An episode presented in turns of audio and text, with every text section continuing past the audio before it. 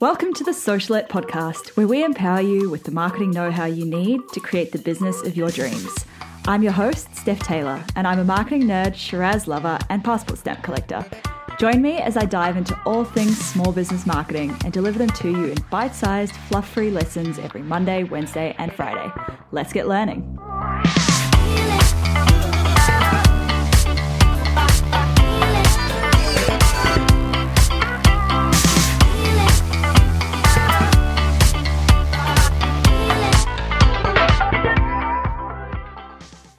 Hey, welcome back to Socialette. This is episode 199.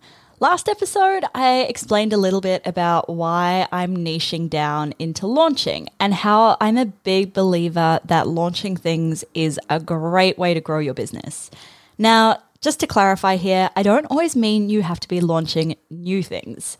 That would just be incredibly stressful. No.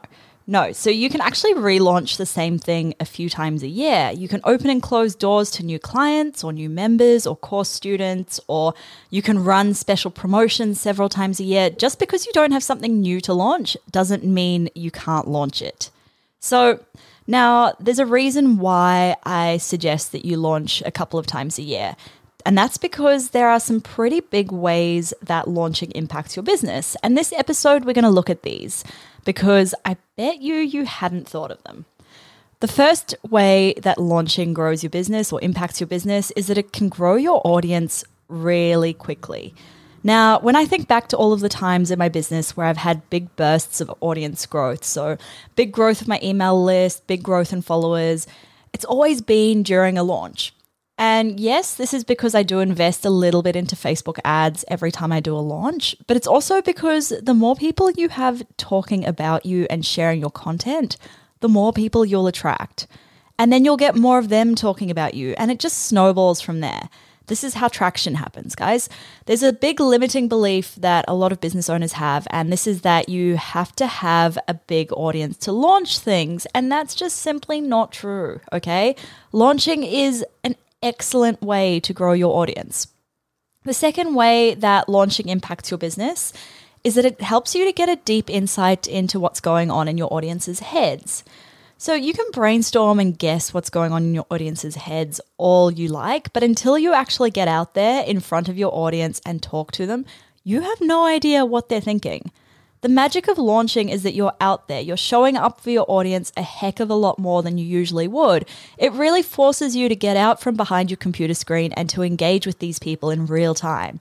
And you get to pay attention to what these people are saying, why they're buying, why they're not buying, because that's just as important.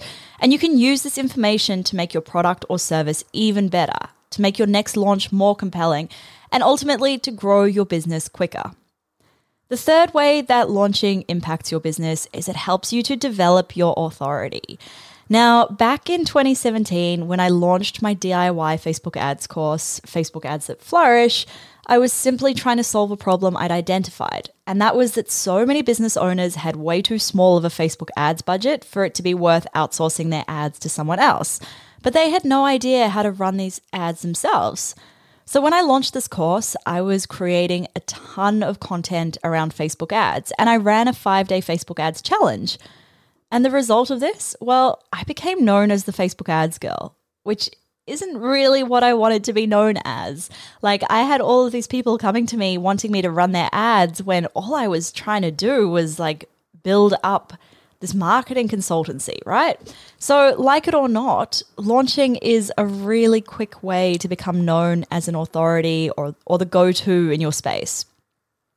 The fourth way that launching impacts your business is that it helps you to discover a thing or two about yourself.